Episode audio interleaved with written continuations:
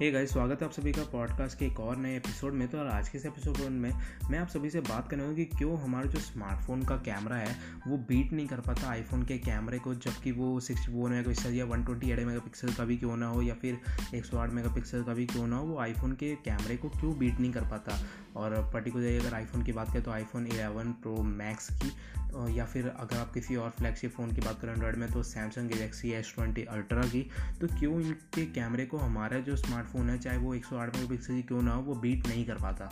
तो देखो यार मेन यहाँ पे डिफरेंस ये है कि यहाँ पे क्या है कि एक्चुअल में जब हम कोई फ़ोन खरीदते हैं, चाहे वो बीस हज़ार का हो या मिड रेंज में हो तो वो सिक्सटी फोर मेगा पिक्सल का हो या फिर एक सौ आठ मेगा पिक्सल का हो, कोई फ्लैगशिप फ़ोन बीस, पच्चीस, तीस हज़ार का तो उनको बीट ऐसे नहीं कर पाता क्योंकि उसके अंदर जो हार्डवेयर होता है, वो इतनी अच्छी क्वालिटी का नहीं होता जितना इनके अंदर होता है। प्लस सॉफ्टवेयर ऑप्टिमाइजेशन भी एक बहुत बड़ी चीज़ होती है, जो कि हर ब्रांड के अलग अलग होती है और हर ब्रांड के अलग अलग एल्गोरिदम्स होते हैं, जो वो खुद ही फाइंड आउट करते हैं। तो देखो एक्चुअली में क्या है कि यहाँ पे जब भी हम कैमरा देखते हैं तो हम जब मार्केट में जाते हैं, कोई फ़ोन परचेस करने, आप भी परचेस करते हो तो ब्रांड जो है, अब कैमरा फ़ोन को एक तरह से एडवर्टाइजमेंट करते हैं कि हमारे फ़ोन में प्रो कैमरा है प्रो डिस्प्ले है, ये है, वो है, ठीक है? तो प्लो प्रो अल्ट्रा मैक्स ऐसी सब चीज़ें, बहुत सारे टर्म्स यूज़ होते हैं। तो इसके बाद अगर आप देखोगे तो यहाँ पर आपको क्वालिटी जो है, वैसी नहीं मिलती, क्योंकि अगर आपने एक बार फ़ोन ले लिया तो आपको वो अच्छा लगता है, क्योंकि आपके पिछले फ़ोन से वो बेटर है। लेकिन जब उसे अगर आपने कभी कंपेयर किसी और फ़ोन के साथ क्या बाई चांस आपने गलती से आईफोन की क्वालिटी देख ली या फिर सैमसंग के फ्लैगशिप फ़ोन की क्वालिटी देख ली तो फिर आपको आपका फ़ोन इतना अच्छा कैमरा नहीं लगता। तो इसका एक ही रीज़न रहता है क्योंकि उनका जो हार्डवेयर है, वो आपके फ़ोन से बेटर है।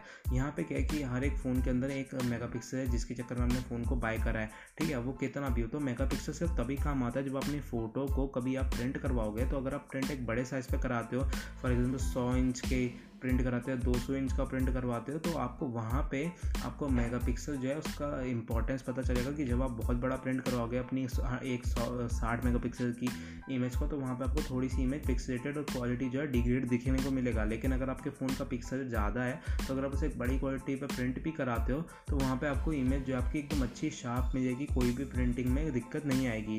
तो इमेज जो क्लिस्टर क्लियर आएगी तो ये फ़र्क पड़ता है। इसके बाद यहाँ पे मेगापिक्सल और कोई इतना मेन रोल नहीं नहीं पड़ता यहाँ पे। तभी आप देखोगे तो आईफोन के कैमरा जो है वो बहुत ही मतलब सिक्सटी फोर मेगा पिक्सल या एक सौ आठ मेगा पिक्सल भी नहीं होते, फिर भी उनकी क्वालिटी जो है बेटर आती है। वो इसलिए क्योंकि हार्डवेयर अच्छा है, जो कि मैं आपको पहले भी दो बार बोल चुका हूँ ऑलरेडी तो हार्डवेयर में क्या क्या था? अब यहाँ पे एक अच्छे कैमरा के लिए आपको हार्डवेयर देखना चाहिए, जो कि आप फ़ोन के स्पेसिफिकेशन में पर्टिकुलर देख सकते हो।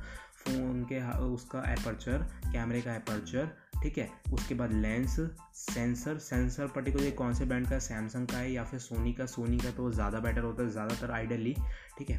इसके बाद, उसके बाद आपको देखना चाहिए कि जो कौन सा ब्रांड है, उनके जो पिछले फ़ोन थे वही सेम सीरीज़ के तो उनकी जो है क्या बोलते हैं कैमरा क्वालिटी कैसी जिससे आपको एक ब्रांड का, क्या बोलते हैं वो ऑप्टिमाइजेशन पता चल जाएगा कैमरे का। क्योंकि जो कैमरा है, वो लगभग सिमिलर ही रहता है ब्रांड का ऑप्टिमाइजेशन दूसरे फ़ोन से, क्योंकि वो एल्गोरिदम सेम ही यूज़ करते हैं बार बार, हर फ़ोन के लिए नया नहीं बनाते। तो यहाँ पे आपके लिए क्या बोलते थोड़ा बहुत ही चेंज होगा। तो यहाँ पे आपको बेटर कैमरा देखने को मिलेगा तब, क्योंकि वहाँ पे थोड़ा बहुत वो हार्डवेयर और ऑप्टिमाइजेशन चेंज कर देते हैं।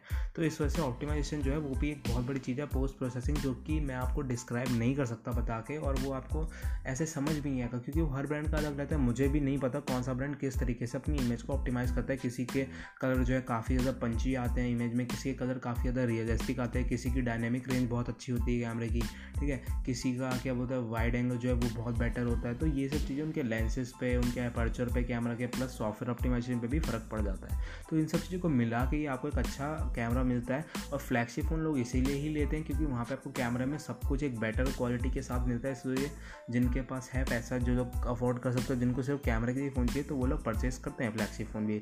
बाकी जो डी एस आर कैमरा है, उनके अंदर तो बने ही होते थे, वहाँ पर आपको सब कुछ अच्छा ही देखने को मिलता है। क्योंकि उनका काम ही एक वही है कि फ़ोटो लेना वीडियो लेना तो अगर वो भी आपको ढंग ना मिले तो फिर उनका यूज़ ही क्या है।